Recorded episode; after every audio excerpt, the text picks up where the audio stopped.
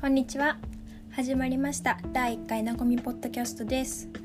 で独り言になるんですけど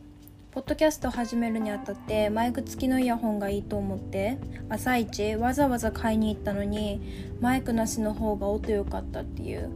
まあどうでもいい話は置いといてそうやっとポッドキャスト始めることができました。で初めましてっていうことで少しの自己紹介とこのポッドキャストについてお話しします。まず私は大阪出身の22歳でポッドキャストの名前の通りなごみって言います。だからシンプルやけどなごみポッドキャストです。今はワーキングホリデービザでオーストラリアにいます。そうだから海外で生活していて日本では感じなかったことだったりとか面白いなって思ったことを私の言葉私の視点でみんなに話していけたらなって思ってます。で最初に伝えておきたいんですけど私の言葉っていうか私の語彙力とか滑舌も全然良くないし今もなんか言われへんぐらい滑舌も良くないしで22歳で恥ずかしいんですけどまだまだ綺麗な日本語を使えない時も全然あるんでだから気をつけて喋ってはいるんですけど多めに見てもらえれば嬉しいです。そうこの放送ですら自分で聞いてて納得いかんとか恥ずかしかったとかで何回も撮り直しました。そうでも撮り直してこのクオリティかって思うかもしれないんですけどでもどこにでもおるもう普通の女の子が頑張ったっていう優しい視点で聞いてください。そうでもとりあえず私はもうほんまにただ世界についてみんなに伝えたくて。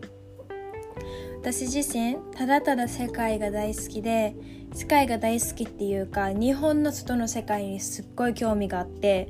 多分昔から世界地図とか世界の絶景が載ってる本とか見んのがもう大好きでもう何時間でも眺めれるみたいな。でなんかここいいなとかうわこんなとこもあんねんやみたいな。自分の世界が少し広くなったような私が知らん世界がまだまだあるんやみたいな気持ちになるのが好きで。そうだからもっといろんな国を見たいし世界中の人たちともっと関わったりとかその人たちが持ってる日本とは違う考え方とか文化を知りたいっていう欲があってでそれと同時にもっと日本の人たちにも世界に興味を持ってほしいなって思っててそれでこのポッドキャストを始めようと思いました。で日本の人たちっていうか特に若い人たちにもっと世界について興味を持ってほしくてでその理由が今の若者は海外旅行に興味がないっていうのを何回かいろんなところで耳にしたことがあってで私からしたらなんか私も一一人の若者でけど私はめっちゃ海外旅行が好きやしこんな楽しいことなんでみんなしやんのっていうぐらい逆にも疑問でそうそれでそれについてちょっと調べてみたらこの3年間で海外旅行の経験がある人の割合は23%でそうたった23%でで残りの77%は経験なしだったとかその77%の人のうち約45%だから半分ぐらいかの人は海外に行きたくないって回答したっていうニュースを見てで理由はその治安面とか衛生面円安とかが原因やったりとかあと言葉の壁とかパスポートの手続き以前に海外旅行自体がめんどくさいみたいな理由も見て私もびっくりしました。そうでもまあいろんな理由がある中で大きい理由の一つがインターネットとか SNS が普及して海外に行かんでももう安くて楽しめる娯楽がいっぱい増えたっていう理由が大きい理由の一つでも上がっててそうで私もなるほどなって思いました。そうでもこの1年半2年くらいもっとかなくらいは飛行機も飛んでないからどこにも行けれ行かれへんのやけどでも私からしたらもうなんか違う国ってもうマジで未知の世界で刺激的でもうこんなワクワクすることないっていうぐらいもうなんか海外旅行が好きやからなんか行きたくない人がいっぱいいるっていうのがめっちゃ悲しいなって思ったり。そうで私は二十歳から個人っていうか友達と海外に行くようになって9カ国？11回海外に行ったんかな。そう。でその時てかオーストラリア来る前まではもう学生やったからお金も全然なくてほとんど東南アジア中心に行ってたんですけどでもほんまにどの国もその国その国一つ一つにも味があってどれも違うみんなどの国ももう違うくてもうほんまに最高に楽しい思い出ばっかです。なんか日本っていう普段いる国から出て全く新しいもう言語とか文化環境食べ物人もう全て何もかもが違うから私の感覚からすればもうそこにおる人みんなエイリアンに見えてそう違う言語を話して違う顔でみたいな。だからもうみんなエイリアンに見えてで少し日本から出るだけやけどもうなんか違う星に来たみたいな。もう見るもの感じるものがもう全く全て新しいから私はもうなんか冒険って感じで捉えててそう。で日本から出て飛行機から降りた瞬間例えば東南アジアとかやったらもう生暖かいもうぬるい風がブワーって感じた瞬間に来たってめっちゃテンション上がったりとか大阪から2時間弱の隣の国の韓国ですら34回かな行ったことあるんですけどもう毎回降りた瞬間寒すぎる気温にもうよっしゃ日本から出てちゃう国来たみたいにもう最高にワクワクします。そうでも世界が大好きとか言うてる割にはまだ世界についてだったりとか他国についての知識はもう浅はかでまだまだ聞いてくれてる人の方が詳しいみたいなこと絶対あると思うんでなんか全然人前で話せるほどではないんですけどでも少しでも私が体験とか経験したことをたくさんの人に聞いてもらってでその人たちが少しでも海外に行きたいとか海外って面白そうってなってもらえたら私はめっちゃ嬉しいです。そうなんで友達と電話してるような感覚っていうんかな。もう軽く聞き流す程度で聞いてもらえたら私も逆にラフに気軽に私も友達に話す感覚で喋れるんでそそんな感じで聞いてもらえたらなって思ってます。でもしこんなことについて話してほしいとかここの国とかこういう文化に興味があるとかそなんか疑問とかがあったらもう全然教えてください。そうで私は今まで日本にいて日本から外の世界を見てたからもう全く日本に興味もなかったし日本を知ろうとも思わなかったし正直思んないなとか欧米の国とかヨーロッパの方がイケててかっこいいみたいにもう日本に全く感謝とかもしたことなかったりいいとこを探そうともしてなかったんですけどでもオーストラリアに来て外の世界から日本を見る立場になってあ日本ってやっぱり素敵やなとか日本について疑問を持つことが多くなったしそうほんでシンプルに今はもうめっちゃ日本